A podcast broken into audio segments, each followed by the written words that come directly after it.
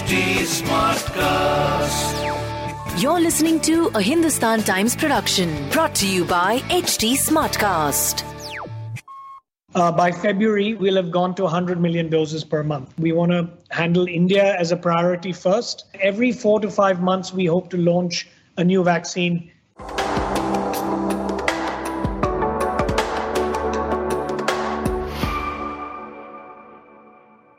Production plans of the next few months, say from now to June? Well, we're planning to make about 100 million doses on a monthly basis. At the moment, we are at a 50 to 60 million dose capacity on a monthly basis as an output. Uh, by February, we'll have gone to 100 million doses per month. So um, right now, I've dedicated two facilities. I'll dedicate another two facilities by January, February, which are getting validated. So that's how we'll double our monthly output, both to India and to COVAX. So that's the plan. What's your agreement with the government of India? Uh, how many doses are you providing uh, for, of the both the Oxford vaccine as well as Novavax? Well, it's ongoing at the moment, so I won't comment. But they want a few hundred million doses by July. So they want three to 400 million doses by July. I don't know if they'll take all of that from Serum Institute. Uh, I think they'll have to decide or comment on that. But we're gearing up certainly to give and offer that kind of volume to India and still have a few hundred million uh, to offer to COVAX also by July, uh, August of next year. Which are the other countries which have pre-ordered with you? Because I believe Bangladesh is in talks. Yes, got Bangladesh. Uh, we're in talks with maybe even Nepal um, and some other countries in Africa. Um, but we haven't really signed and committed anything else beyond Bangladesh at the moment because, you know, COVAX itself is handling all of Africa and that's a population of 2 billion. So we don't really want to right now partner with many other countries and have bilaterals because we won't have enough uh, stock to uh, to give. You know, we'll be then committing more than what we can supply. So we don't want to do that. We want to handle India as a priority first and manage Africa as well at the same time. And then after that, we can help out, you know, as many other countries that uh, may come forward. You have tie-ups with four other companies. Which are the other promising vaccines, and what are your plans for them?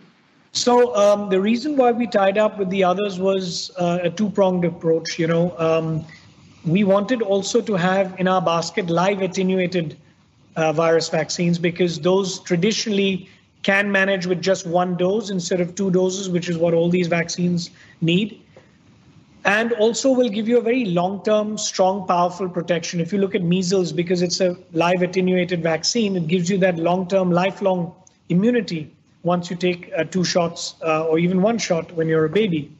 So that's why we went ahead with Codagenix, which is a reverse codon and way of, you know, um, removing the harmful properties of a virus, and it just basically is a way of attenuating the virus.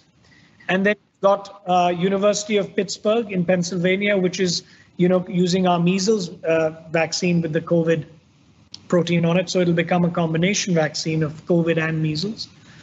And then you've got uh, Novavax, which you know everything about. It's a spike protein, and um, uh, uh, uh, Oxford. So that's covering up all the five that we have right now. And every four to five months, we hope to launch a new vaccine.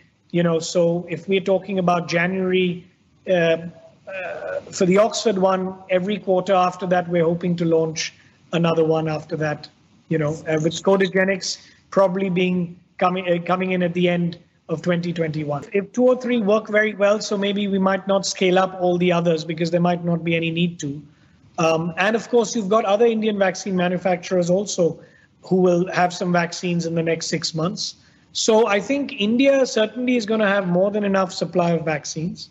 Um, how much India will start to help other countries is yet to be decided because we don't know how much supply the other countries will be able to produce and whether they'll take the Chinese and Russian vaccines as well.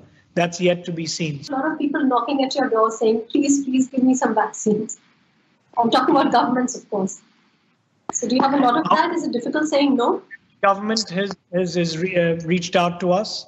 Um, and of course, we've had to give the same answer that, you know, we have to look at supplying our nation, which has got a huge population.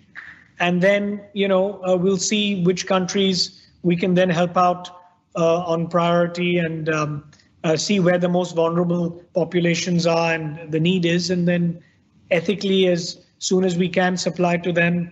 Uh, that's the plan. So, you know, we'll all have to wait for a little while.